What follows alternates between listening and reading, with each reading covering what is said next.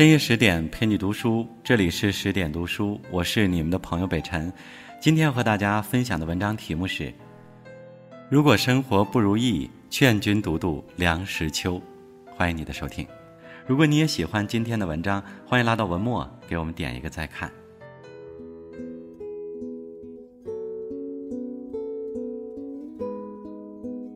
王尔德曾说过：“好看的皮囊千篇一律，有趣的灵魂万里挑一。”要说民国最有趣的男人，非文学大家梁实秋莫属了。无论身处何种境地，他的眼里皆为美好，心里尽是诗意。在散文集《于是生活像极了生活》中，他饶有兴趣地罗列了自己电车上让座的悲惨遭遇、戒烟失败的经历。专心看报却烧黑锅等普普通通的事情，桩桩件件不乏意趣。读后不仅感叹生活的日常被他过成了真正的诗和远方。电影《心灵奇旅》中有句台词：“把寻常的人生过好，才是最不寻常的事。”行于尘世，平凡是生命的底色。能把平凡的生活过得繁花似锦，也不失为一种了不起的能力。如果你觉得生活不如意，不妨读一读梁实秋，学会于细碎的光阴里捡拾微小的感动与欢喜。对于吸烟成瘾的人，戒烟并不容易。梁实秋看到口袋里的钱不够买香烟，便下定决心戒烟，且做足了仪式感。在寝室里，他将仅剩的一支香烟一掰两段，郑重其事：“电灯在上，地板在下，我如再开烟尽，有如此烟。”不曾想晚上无烟睡不着觉，次日一早他就倒翻出旧衣烂衫，硬是凑钱买了一盒香烟，并且堂而皇之地给出解除烟禁的理由：昨晚之戒烟是因受经济的压迫，不是本愿，当然可以原谅。这番为自己开脱的说辞生动传神，足以见得他的可爱。不止于此，哪怕是在日常的阅读中，他也能寻到乐子。他爱看报，爱看书，近乎于痴。书立在架上，放在案头，摆在枕边，随拿随看。看报的地方不同，他的姿势也不一样。要么斜靠在沙发上，翘腿仰脖子，举着报纸看；要么端坐在桌子前，摘下老花镜，或是一目十行，或是十目一行，全凭心情；要么带进厕所，翻过来倒过去的看。这些事太小，很多人会忽略掉，却被梁实秋写得意趣横生。毋庸置疑，再微不足道的生活片段，在他的笔下也有了绝妙的况味。他用文人平和的幽默，把庸常的生活喜剧化。于是，快乐是在心里，不假外求，内心湛然，则无往而不乐。数年以来，这波随性通透的操作，确实影响了很多人的生活观。然而，在我们身边，相反的例子比比皆是。有人抱怨没劲儿，下班后无所事事，只想在网上疯狂打游戏；有人选择摆烂，不考虑提升自我，而是把时间花在追剧上。如此一味地寻求感官刺激，不仅消耗心神，久之对工作和生活更提不起兴趣，空虚感会越来越强烈。朱光潜写过一句话：“世上最快活的人，不仅是最活动的人，也是最能领略的人。”所谓领略，就是能在生活中寻出趣味，能处处领略到趣味的人，绝不至于沉寂，也绝不至于烦闷。每个人在本质上过的日子都一样，不一样的是各自的内心感受。心若有趣，生命之重也会化作轻盈。所以，不妨适时离开固有的圈子，和有趣的人待在一起，读些无用且有趣的书，让自己忙有所值，闲有所寄。长此以往，便可以逐渐找到打开生活的正确方式，疏解内心的压抑，摆脱生活的无趣。自古文人多吃货，只为美食为人心。说梁实秋是一枚标准的吃货，一点也不为过。他说：“人之犯馋，是在饱暖之余，眼看着回想起或是谈论到某一美味，喉头像是有馋虫烧抓作痒，只好干咽唾沫。”一旦得遂所愿，自已享受浑身通泰。所言非虚，在文中，他把一般的家常菜都描写的精彩纷呈，让人口舌生津。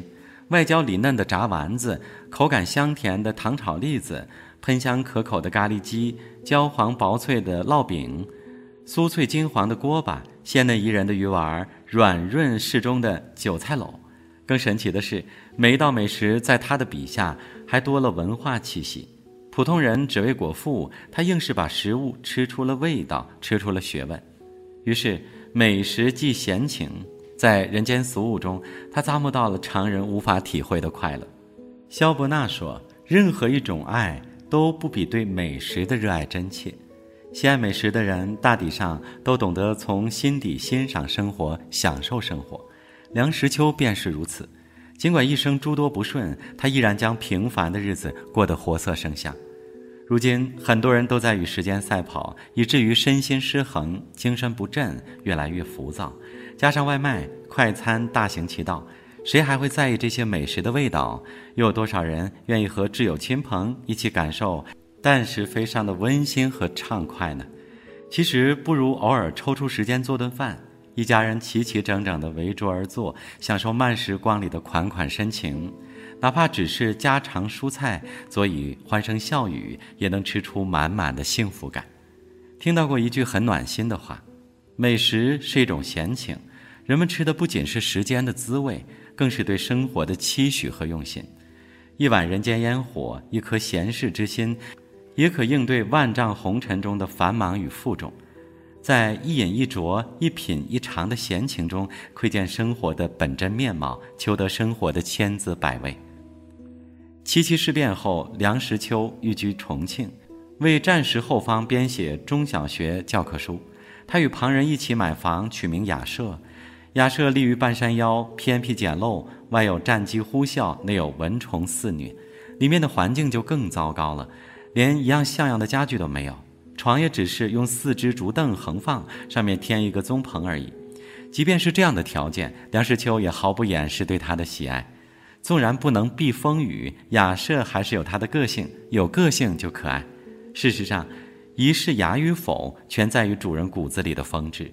在梁实秋看来，虽只一几亿一榻，田税血读均有着落，便可拥有从容的雅致生活。毕竟情有情的妙，雨有雨的趣味，就连窗前明月、檐下清风、枕上诗书、婉转鸟叫、悦耳虫鸣，都是大自然的馈赠，他甘之如饴。源于陈设粗糙，为了给房子增添些新意，他还经常翻新布局。如此这般，他不曾介意过战乱流离、饮食不济的困厄，反而尽情地享受悠哉悠哉、畅享自然的惬意。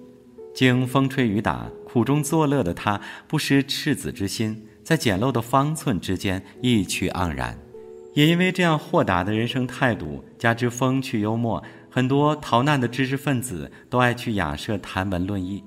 他想尽办法找食材。做饭款待十朋酒友，还因此获得了高质量的朋友圈。陋室不陋，且谈笑有鸿儒，再乏味的日子也有了雅兴。反观到现实中来，很多人明明居有其屋，食有其园，乐有其所，却常常郁郁寡欢。要么觉得工作千篇一律，枯燥乏味；要么觉得婚姻一成不变，难以圆满；要么觉得房子狭小逼仄，不够理想。殊不知，生活是否如意，取决于自己的心态。日本作家芥川龙之介说：“最聪明的处事法，乃是既看清世俗，又活着与之不相矛盾。纵使踏遍荆棘，始终泰然处之，才不会被生活奴役，不会被世俗羁绊，不会受挫折束缚。”世事艰难，如果能以一颗闲云过境般的散淡之心去过活，我们也会内心清净，生命自雅。知名作家冰心评价梁实秋：花有色、香、味，人有才、情、趣，三者缺一，便不能做人家的一个好朋友。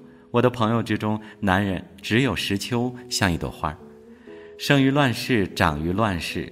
这个官方盖章的生活家，却将生活之妙趣、闲情雅兴落于笔尖，且把日子过得开出花来。内心有风景，尘世不荒凉。平淡的日子里，有烟火俗常，也有诗意清欢。他活出了人生的真境界、真性情和真意。少年不识梁实秋，再读已是中年心。